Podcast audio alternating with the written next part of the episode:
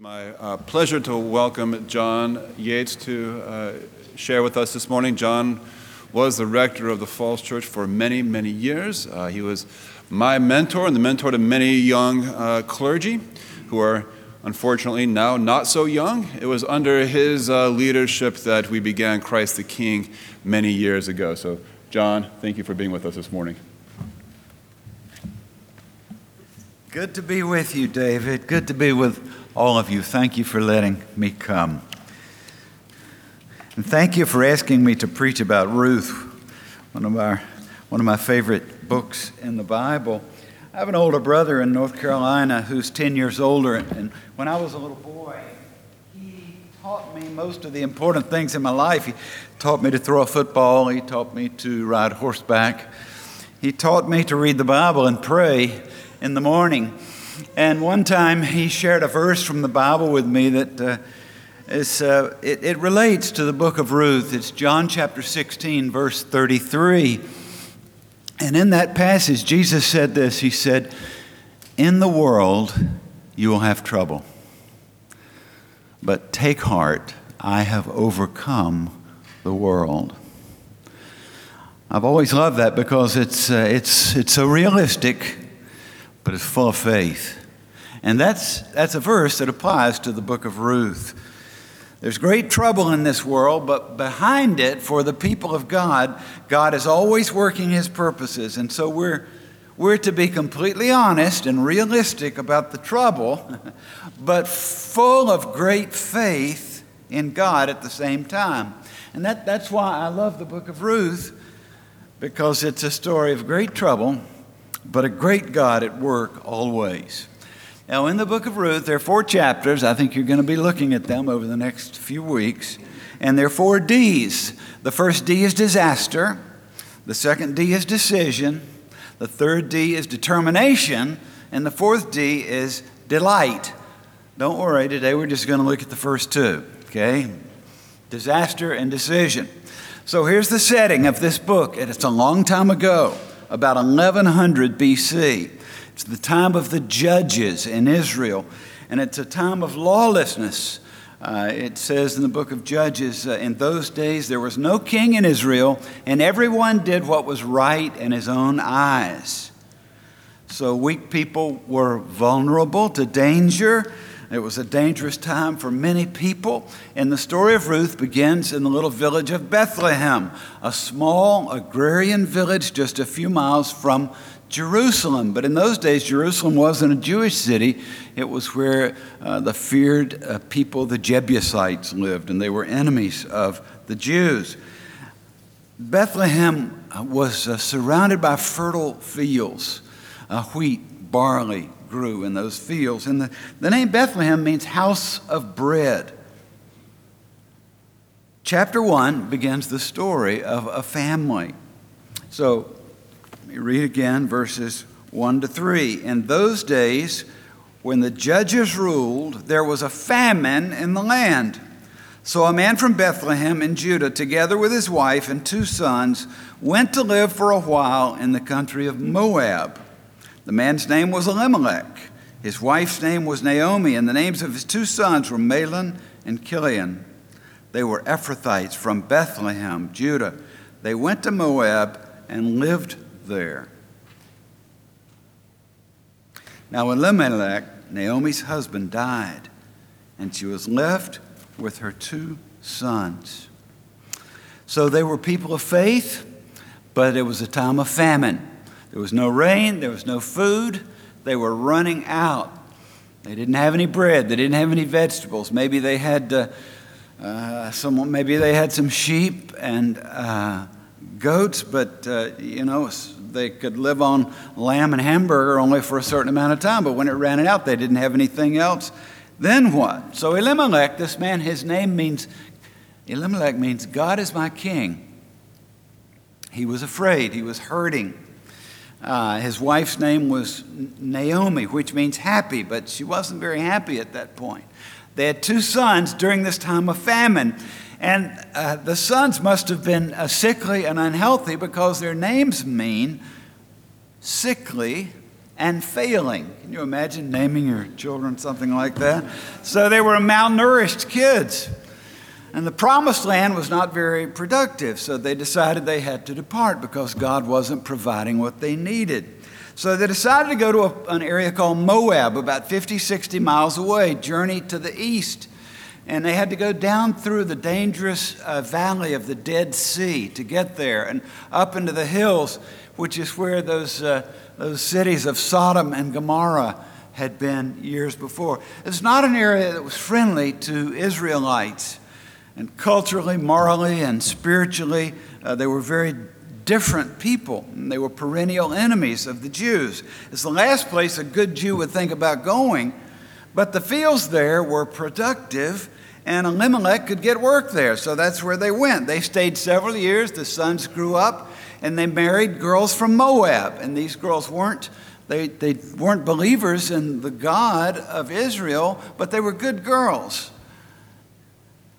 But the hard times weren't over for this family because Elimelech, the father, died, and then the two sons died. And Naomi and her two daughters in law were left all alone. So you got three women alone in a pagan land, a widow who was a refugee, and two young women who were widows also. There were no men left in the home. There was no means of support. There were no Jewish relatives there to go to. Uh, they didn't have many alternatives. So it seemed like God had forgotten them. So that's why we refer to this first section as disaster. But then we come to the second part, which we call the time of decision. So word came to them that life was getting better back home, and they had friends and relatives there. So in verse 6 it says, When Naomi heard in Moab that the Lord had come to the aid of his people by providing food for them, she and her daughter in laws prepared to return home from there. So, as they're packing their bags, getting ready to go, Naomi's thinking about this. And she's thinking, you know, this isn't a very good plan for my girls.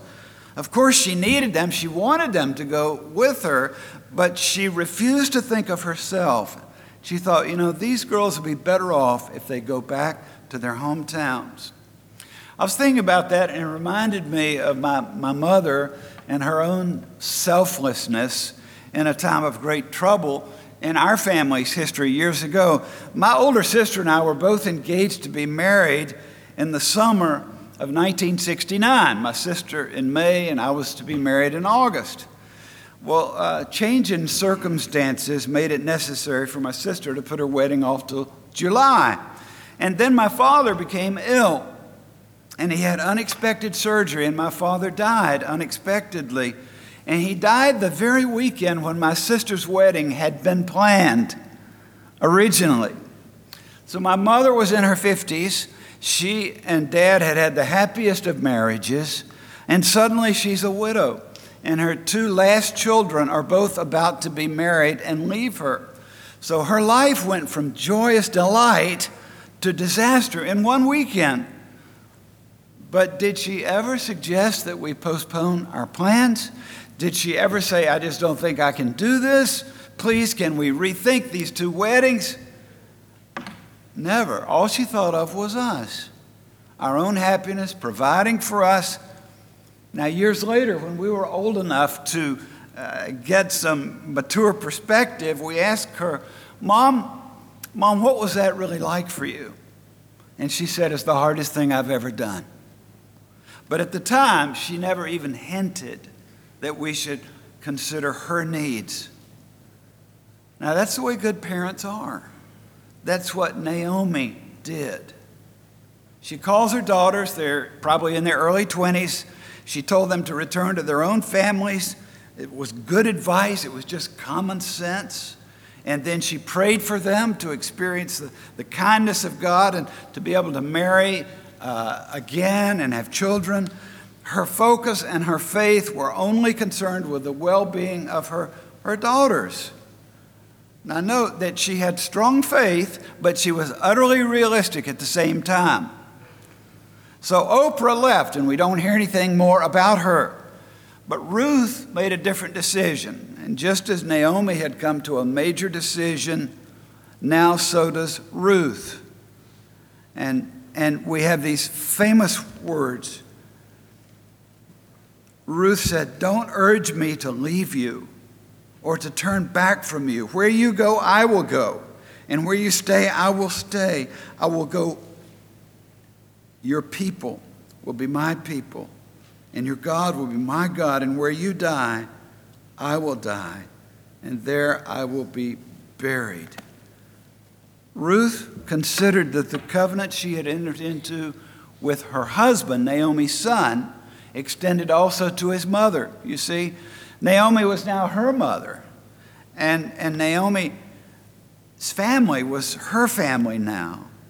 And Naomi had the grace to accept Ruth's determination. So, two women all alone set out on a dangerous journey, two bereft women bound only by love and a promise, the poorest of the poor, but they had each other. And on their way back from Moab to Bethlehem, they had to take they had to take a very famous road, the long, narrow road that went west up through the wilderness, went up to Jerusalem, then cut south to Bethlehem. It's the same road that Jesus immortalized in the story of the Good Samaritan. Remember, a road full of robbers, a dangerous road. And they had to pass through what is called the Valley of the Shadow of Death. It's a section on the road from Jericho to Jerusalem. It's very narrow, very dark, and a lot of crimes took place there. And that's a, that's the sort of place no, no women should ever have to be by themselves. But there they were. You think about it, and you think, how many, how many refugee women like this must be on a road somewhere right now in Mexico or in Afghanistan or some other miserable place longing for a better life. God have mercy. Naomi and Ruth, they simply did what they had to do. And in verse 18, it tells us they were determined to make it. They had no assurance that they could make a better life, but they were determined to try. Two women, one old and tired, one young and strong. One was resigned, but the other was determined. And the Bible often pictures the wisdom of the old and the strength of the young working together. We, we older ones, we need the vigor and the idealism of the youth, don't we? While the young need the experience and the perspective of the old. We have a problem today that we have lots of vibrant, growing churches across the land that are full of only young people, while older churches simply have older people. And that's, that's a mistake because we need each other. And it's a sign of health that you have both here in this church.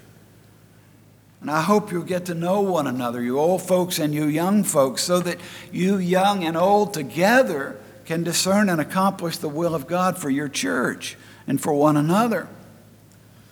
Now, notice here, Naomi only wanted what was best for Ruth, and Ruth only wanted what was best for Naomi. And it's a lovely picture of how God intends each of us to care for one another. So they went on together, and after days of travel, they finally got to Bethlehem. They must have been relieved, but still, it wasn't really a happy time. Verse 19 so the two women went on until they came to Bethlehem. When they arrived, the whole town was stirred because of them. And the women exclaimed, Can this be Naomi? Don't call me Naomi, she said. Call me Mara, because the Almighty God has made my life very bitter. I went away full, but the Lord has brought me back empty. Why call me Naomi? Why call me happy? The Lord has afflicted me the Almighty has brought misfortune upon me. Naomi is now old. She's exhausted. She's drawn. She's bitter. She says, Call me Mara, which means bitterness. God's really let me down. He's afflicted me. He's, he's brought misfortune upon me. Now, she's an honest woman. She's honest with Ruth and her friends about how she's feeling. She's honest with God. And she was right in a sense. However, she refused to remain resigned to her situation. She wasn't giving up. She was still determined to do whatever she could to take care of Ruth, who was now like her very own daughter to her. I don't know if you noticed it or not, but right after that, when it spoke of Ruth, it referred to her as Ruth the Moabite. You notice she still she wasn't one of them. A foreigner would always be an outsider. But we will see as we read through the rest of this book that in God's providence, this Moabite woman was to become a mother in Israel, a, a, a, person very essential to the plan of God, even for us. But it was years before anyone but God realized this. But sometimes the outsider is the very person God has chosen for his important task. So we come to the end of chapter 1 and the beginning of what we might call the third section, determination. And next week you get more about what happens next. There's an old phrase that says, hard times can make you bitter or better. Naomi was a bitter woman for a time, brokenhearted. But what we'll see as we read on through this book is that she refused to remain in that condition, and in time she became a better, stronger woman. It seemed like God had deserted them, but that was only how it seemed. It wasn't at all true because God was working a much greater purpose than any of them knew. And you'll learn about this when you get to chapter 4. But for now, there's just the slightest hint. What had happened appeared as bad news to the people. To everyone in the story, it looked like bad news, but actually, it was the beginning of good news. And we get a little indication of this in the final verse of chapter 1. So Naomi returned from Moab, accompanied by Ruth, the Moabite, her daughter in law arriving in Bethlehem as the barley harvest was beginning. As the barley harvest was beginning. They still had no money, they had no man, they had no jobs, but things were about to turn around. God was about to bring them bread again. The harvest was beginning, and hope once again began to be rekindled for these women. God had a much greater agenda in mind for them than they could know. You know, God often works that way for His people. Sometimes we have to reach the end of our own resources before we're really able to see God work on our behalf. You just consider how many times you see this in the scriptures. We have our own plans, our own hopes, our own dreams, but God then steps in to do something completely different. Just listen to these reminders from scripture as we close. Genesis 6. Now the earth was corrupt in God's sight and filled with violence. God determined to make an end of all flesh, but God said to Noah, Make yourself an ark. Genesis 12, Abram and Sarah settled in the land of Haran, but God said, Go from your country and kindred to the land I'll show you. Genesis 21, Sarah was 90, Abraham was 100, but God gave them the ability to conceive a son, Isaac. Or Genesis 45, the patriarch Joseph, who was betrayed and sold into slavery, said to his brothers, You intended to harm me, but God intended it for good.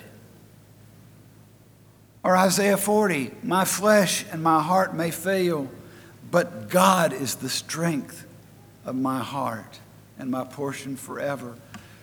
Or Matthew chapter 1, Mary was afraid and disgraced before her neighbors and Joseph, her betrothed, had decided to break things off. But God spoke to Joseph in a dream.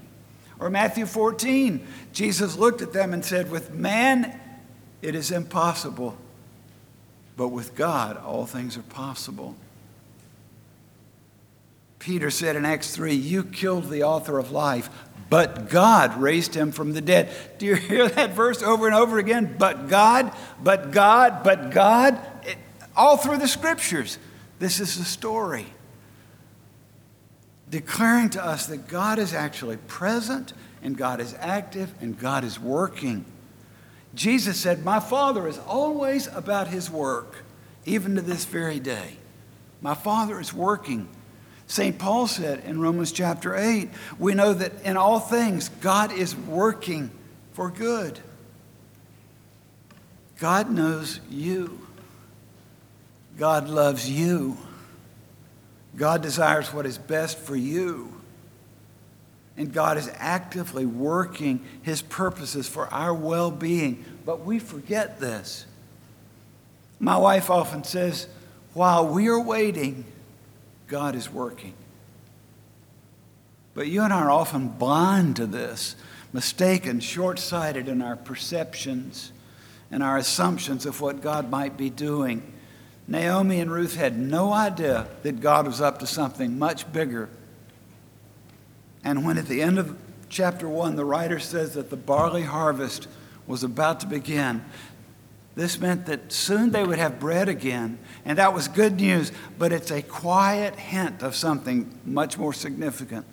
It's an announcement of the good news that would come way in the future because this is a small and subtle hint of the one who would come a thousand years later as the bread of life. Do you see that? John 6, 35, Jesus declared, I am the bread of life. And through Ruth, his coming would become a possibility.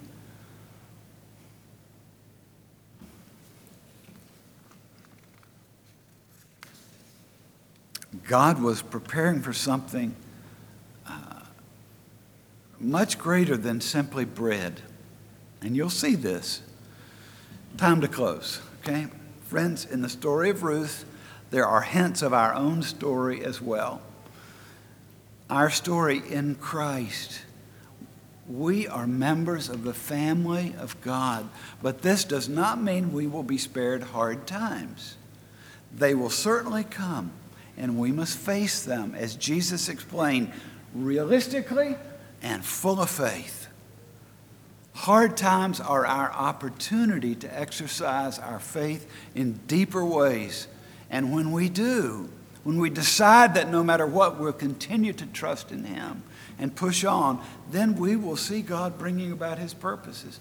Look, you might be 17 today and worrying about your social life or your college choice, or you might be 70 worrying about your health or your grandchildren. It doesn't matter. When you put your faith in Jesus, when you become God's child, safe and secure, you're certainly not guaranteed an easy life, but you're guaranteed that God will be at work and bring about his purposes.